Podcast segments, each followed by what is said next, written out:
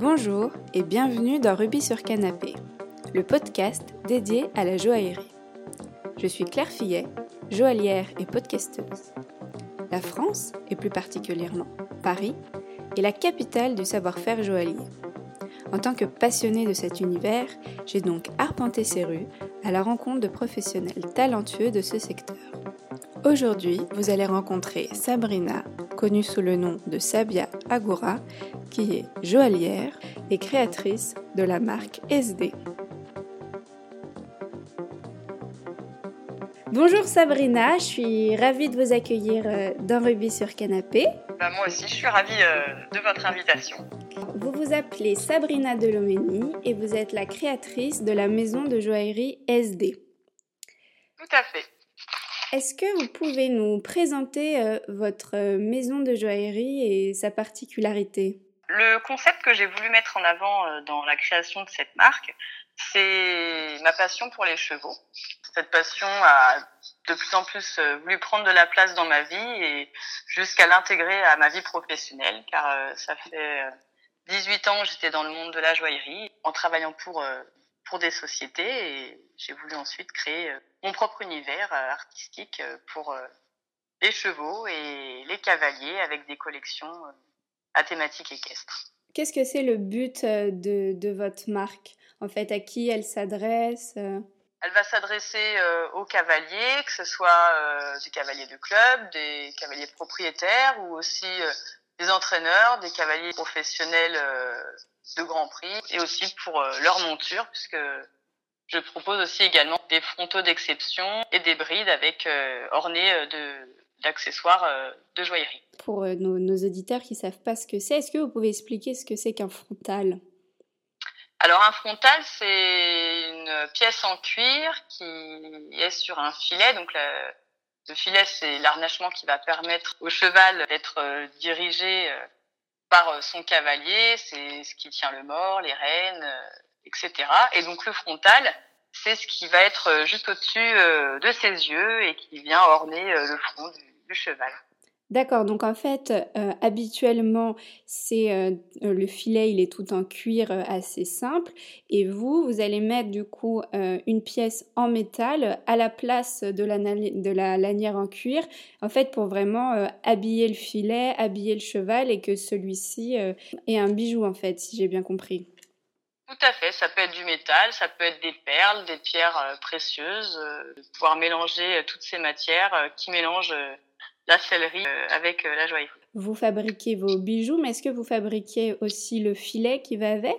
Alors le filet qui va avec, je suis partie faire euh, des formations au Haras du Pin, apprendre à travailler le cuir. Ça m'a permis d'acquérir des techniques du cuir, mais je préfère faire appel à des celliers qui vont avoir un savoir-faire plus prononcé que le mien voilà, ça a été le choix que j'ai fait. Euh, ça a évolué au, début. C'est vrai que j'imaginais euh, travailler moi-même le cuir, et, puis après, bon, bah, c'est un métier que je ne pouvais pas acquérir en quelques mois de stage, et j'ai préféré, euh, voilà, faire appel à, à, des gens expérimentés pour conserver une belle qualité. Est-ce qu'il y a quelque chose d'innovant dans votre marque? J'essaye d'innover. Bon, déjà de, d'orner les chevaux avec des pierres précieuses, etc. Bon, ça a été trop euh, exploité euh, aujourd'hui. C'est vrai que ça fait euh, deux ans que j'ai sorti mes premiers frontaux d'exception. Donc là, je pense que c'était déjà un peu innovateur dans l'esthétique. J'ai voulu aussi essayer de trouver des innovations parce que je suis vraiment une passionnée aussi du, du bijou et j'ai pu faire la rencontre d'un un lapidaire assez talentueux avec qui on a beaucoup échangé et avec lequel on a pu développer une, taille de pierre qui est unique au monde où en fait dans la culasse de la pierre, la partie pointue à l'arrière euh, d'une pierre euh, en général taillée, on va pouvoir euh, avoir une silhouette de tête de cheval qui va se dessiner par des facettes qui vont être soit polies, soit dépolies, pour faire ressortir davantage le contraste avec le reste du fond de la pierre. Est-ce que vous pouvez nous dire où est-ce que votre marque est distribuée? Vous vendez en direct ou comment ça se passe? Alors l'essentiel de mon activité va se faire via mon site internet. J'aime euh, aussi euh, être en contact avec les cavaliers et cavalières, moi-même passionnée de chevaux, donc j'adore être présente sur euh, les gros événements équestres. Après, je n'ai pas de boutique. Voilà, j'ai directement un atelier qui ne reçoit pas le public pour vraiment juste la fabrication. Et après, pour me rencontrer, ça va être soit sur rendez-vous, soit sur le salon du cheval, des, des, gros concours. Là, en octobre, je vais par exemple être sur Montpellier, parce qu'avec tous les derniers événements, beaucoup de choses ont changé au niveau des dates, etc. Mais voilà, après c'est des expositions, des concours. donc je me déplace avec euh, mes vitrines, euh, mes créations et, j'expose. Voilà. Bon, c'est super. Donc c'est quand même euh, relativement facile de pouvoir vous rencontrer. Comment sont fabriqués vos, produits? Donc on a compris quand c'est des frontaux, donc vous faites la partie bijoux, pas la partie maroquinerie. Mais pour, pour ce qui est bijoux, vous faites tout toute seule ou vous avez des partenaires? Comment ça se passe? Il y a la partie qui va être euh, le développement d'une collection. Donc euh, ça, euh, suivant le modèle qui va être réalisé, soit je vais préparer ma maquette toute seule, une maquette en cire, où là donc, je vais venir directement tailler dans un bloc de cire ma première maquette. Soit je peux aussi faire appel à des personnes qui vont faire du développement en 3D, donc je vais, je vais leur fournir bah, mon idée, un dessin technique, des cotes, etc. Et puis ils vont me réaliser la, la maquette en, en 3D. Et ensuite, euh, par une imprimante 3D, on va obtenir cette première maquette qui va nous permettre ensuite de pouvoir euh, faire un moule pour pouvoir euh, faire en série les différents produits qui ensuite seront fabriqués à la main une fois sortis de la fonte pour le rattrapage de fonte, le montage, le polissage, la laque, etc toute la partie fabrication euh, du produit, c'est vous qui le faites dans votre atelier. C'est ça, tout est fait par mes soins à la main euh, dans mon atelier. Peut-être dans les prochains temps, euh, j'aurai quelqu'un pour m'accompagner et m'aider, m'épauler un peu dans cette partie-là. Mais pour le moment, c'est moi qui suis sur tous les fronts, mis à part le sertissage. Pareil, pour rester dans une qualité que je souhaite la meilleure, je préfère faire appel à des sertisseurs qui ne font que sertir les pierres. Donc euh, le sertissage, c'est vraiment euh, venir euh, emprisonner la pierre sur sa monture. Donc voilà, moi je vais préparer la monture pour recevoir la pierre et après le sertisseur lui va venir bah, greffer cette pierre sur sur le bijou et ensuite je vais pouvoir faire le polissage et, etc. Oui, c'est vraiment à chacun son métier quoi. Qu'est-ce que vous préférez dans votre métier? C'est quoi votre ou vos points forts? Ce que je préfère dans mon métier, c'est d'avoir eu la chance de pouvoir unir les deux univers euh, qui me passionnent le plus dans la vie. La joaillerie, c'est un métier que, que j'exerce depuis presque 18 ans maintenant, et c'est un travail manuel qui est, qui est vraiment euh, très enrichissant et, et très très agréable au quotidien. Et d'avoir pu le lier à la passion que j'ai pour les chevaux, euh, c'est super de voilà d'aller dans les expositions, de pouvoir rencontrer des gens qui ont les, la même passion, avec qui on va échanger très enrichissant euh, au quotidien. Donc vous êtes joaillière, cavalière et on peut dire un peu maroquinier quand même. Quels sont les, les points Il y en a plus cellier. La maroquinerie, on va être vraiment sur du... D'accord, cellier. Oui, c'est encore différent. Mm. Et du coup, et quel, quel est le, le, point commun du coup de, de ces trois passions? Un travail manuel avec bon, bah, pour chacune des impératifs euh, techniques suivant les matières. C'est un travail de construction, de minutie, parce que le cuir, une fois qu'il est coupé, il est coupé. Une fois qu'il est percé pour euh, être cousu, bah, on peut pas revenir en arrière. Donc euh, il y a quand même une, une grande précision dans ces, dans ces deux métiers qui est, qui est très intéressante. Est-ce que vous travaillez le cuir de la même manière que le métal? Ils ont vraiment leur euh, technicité différente. Le métal, si on a un petit outil euh, qui va venir euh, riper malencontreusement ou quoi, on, on, a des chances de pouvoir essayer de réémeriser la surface, de repolir, qu'on ne va pas trouver sur sur le cuir. Mais par contre, au niveau précieux du métal, bon bah voilà, une, une erreur peut vite coûter très cher.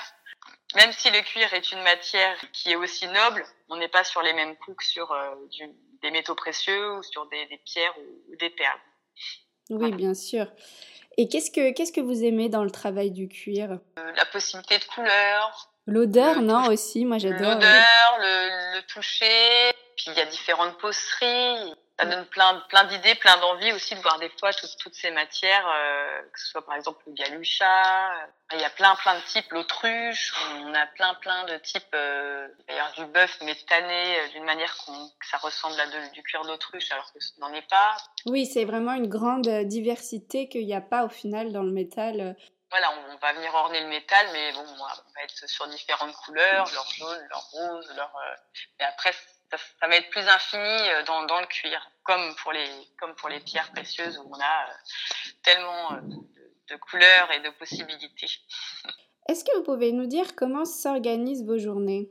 Eh bien, un quotidien qui ne compte pas ses heures, je dirais, donc qui peuvent commencer très tôt le matin et finir très tard le soir. C'est du stress, du bon stress, et de la bonne fatigue aussi. Je, je peux aller aussi bien sur Paris pour regarder et les pierres que je peux trouver pour une demande d'un client ou aller voilà, chez mon sondeur, chez, chez le sartisseur. Donc j'ai une partie voilà où je vais être très mobile euh, dans la semaine et puis une partie où je vais rester euh, seule euh, à mon atelier pour pour honorer mes commandes, lancer des nouveaux produits, faire des maquettes, des choses comme ça.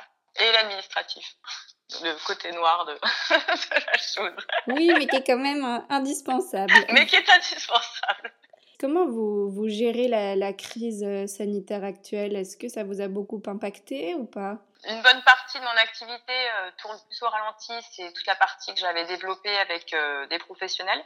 Donc là, c'est vrai bah, qu'ils sont des, clients assez récurrents en temps normal pour l'instant ne sont plus présents. Après, sur la partie avec les particuliers, je dirais. C'est plus le côté des annulations des événements qui, ont freiné euh, les choses. Après, là, voilà, j'étais en train de lancer une nouvelle collection, par exemple, tous des écales. On a, on a, là, on a refixé des dates pour euh, pour un shooting. bon, voilà, j'ai quand même lancé la collection sans ça. Alors, en termes de communication, on est un peu euh, peu décalé, mais bon après, faut voir comment ça va repartir après tout ça. Vous arrivez quand même à vous organiser, quoi comme euh, vous êtes, euh, comme la plupart des métiers, dépendantes d'autres personnes et d'autres corps de métier, euh, c'est compliqué de, de faire avec quoi. Ça m'a permis de me réorganiser un petit peu aussi, de, de, de structurer l'évolution de ma, ma, société et puis, puis d'avancer sur des projets que j'avais jamais le temps de pouvoir avancer aussi et qui me tenaient pourtant à cœur. Et alors, est-ce que les projets que vous avez, vous pouvez nous, nous en parler ou pas encore? Je peux vous en parler. C'est des nouveaux frontaux. Ça sera, ça sera pour les chevaux. Du coup, euh, on va bientôt pouvoir découvrir euh, des nouveaux frontaux, quoi. Bah voilà, bon là déjà ils sont en phase de fondre. Bon après vu que voilà sur des, des, des choses comme ça, bah on a toute la, toute la partie métal. Après bon bah il y a forcément le certi, etc. Donc là tout, tous les corps de métier sont pas encore euh, repartis au jour d'aujourd'hui dans un rythme normal. Et puis après il y a la partie euh, du cuir euh, encore se rajouter derrière. Donc en termes de délai on a voilà c'est c'est toujours un petit peu euh, plus long que qu'une fabrication d'un bijou simple parce que là en fait il y a il y a deux corps de, de métier. Vous allez poser sur euh, sur le cheval, euh, c'est vrai que c'est là que ça prend toute euh, sa dimension. Pas tant qu'ils sont à plat, c'est vraiment l'instant où on vient le mettre, on vient orner la tête du cheval. Ou là, voilà, c'est magique. Est-ce que vous pouvez nous, nous dire ce que l'entrepreneuriat vous a apporté? Une grande liberté, le fait de se battre tous les jours pour son projet et pas forcément pour quelqu'un quand on est quelqu'un de base passionné par son métier, comme je le suis depuis toujours, c'est vrai que de le faire euh, pour ses propres challenges, c'est dur, c'est une prise de risque euh, qui est énorme au quotidien. Hein. Euh, comme là, par exemple, en cette période, bah, c'est sûr que voilà, l'avenir est moins facile à prévoir que, quand on est salarié, hein, c'est certain. Mais bon, voilà, on se lève tous les matins avec une, une niaque, d'avoir quelqu'un qui va recevoir son, son colis ou qui, qui va vous envoyer un petit mot, qui vont être ravis, etc. Je Enfin, c'est une, une, satisfaction euh, qui est pas mesurable. Mais est-ce que, bon, j'imagine que vous avez dû avoir quand même des, des difficultés pour lancer votre marque. Qu'est-ce que, quelles ont été ces difficultés? Je suis allée tout doucement. D'accord. j'ai pas été, euh, voilà, j'ai commencé. Bon, j'étais salariée, donc euh, voilà, je savais que j'avais ce projet-là. Ce que j'ai fait, j'ai d'abord créé une entreprise. J'ai continué à être salariée pendant pendant quelques temps. Après, je suis passée sur un temps partiel donc euh, pour pouvoir faire un peu euh, moite moite hein, euh, et puis jusqu'au moment où voilà je me suis dit bon bah allez hop on se, on se jette dans le grand bain. Et comme ça, ça m'a permis quand même de faire les choses de manière progressive. Est-ce que vous vous attendiez quand même à cela? Est-ce que vous, vous feriez des, des différemment aujourd'hui? J'aurais peut-être été voulu aller plus vite. Je reste sur l'optique de me dire euh, il faut faire les choses au fur et à mesure de ses possibilités. D'accord. Et quel conseil euh, donneriez-vous à un étudiant en, bijouterie? Je lui dirais de prendre un peu euh, de l'expérience, de voir le maximum de choses dans différentes entreprises et c'est ce qui le rendra riche de, de savoir. J'ai eu un parcours très atypique dans le milieu de la, de la bijouterie. Ce qui a été chouette, c'est que du coup, j'en suis ressortie avec des expériences tellement différentes que du coup ça m'a ouvert à plein de choses. Ça, je trouve que c'est une vraie une vraie force. C'est vrai que en ayant travaillé, que ce soit chez un artisan de, de centre-ville ou, ou, dans un gros atelier euh, de sous-traitance, euh, les gros de la place Vendôme, deux choses différentes où on voit des organisations d'entreprise, techniques de fabrication, et du coup c'est très enrichissant d'avoir pu avoir ce parcours-là. Et est-ce que vous pouvez euh, nous dire euh, quelle est votre, euh, votre ambition pour SD De continuer de faire grandir ce, ce beau bébé, voilà, tout en y mettant toujours toute mon énergie, en gardant des rapports humains que je veux le plus sain. Si je dois être entourée, c'est très souvent que les clients se voient et qui repartent en me tutoyant, en me faisant la bise. J'aime ce rapport humain qui est chaleureux chez nous. Alors maintenant, pour terminer, j'ai une petite euh, nouveauté. J'ai trouvé ça euh, sympa de, de, commencer avec vous.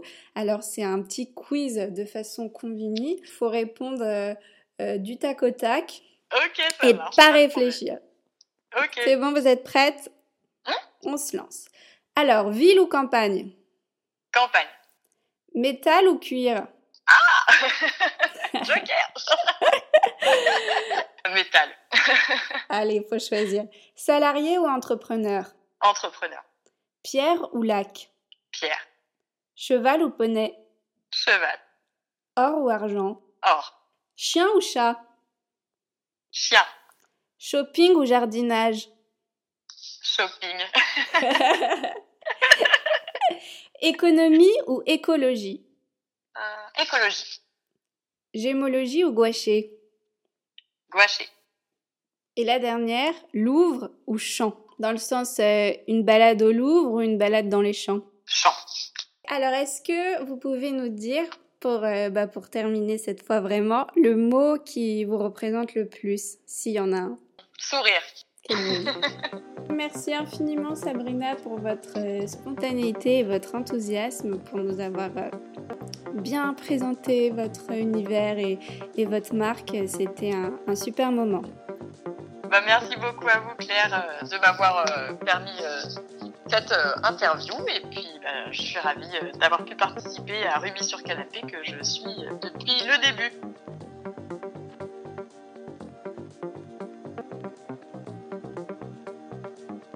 L'émission est maintenant terminée, mais vous pouvez découvrir en images cet épisode et aussi plein d'autres surprises en me suivant sur mon compte Instagram. Si vous aimez Ruby sur Canapé et que vous voulez soutenir le podcast, je vous invite à vous abonner à l'émission et à laisser votre avis sur les différentes plateformes d'écoute. Et bien sûr à attribuer des petites étoiles.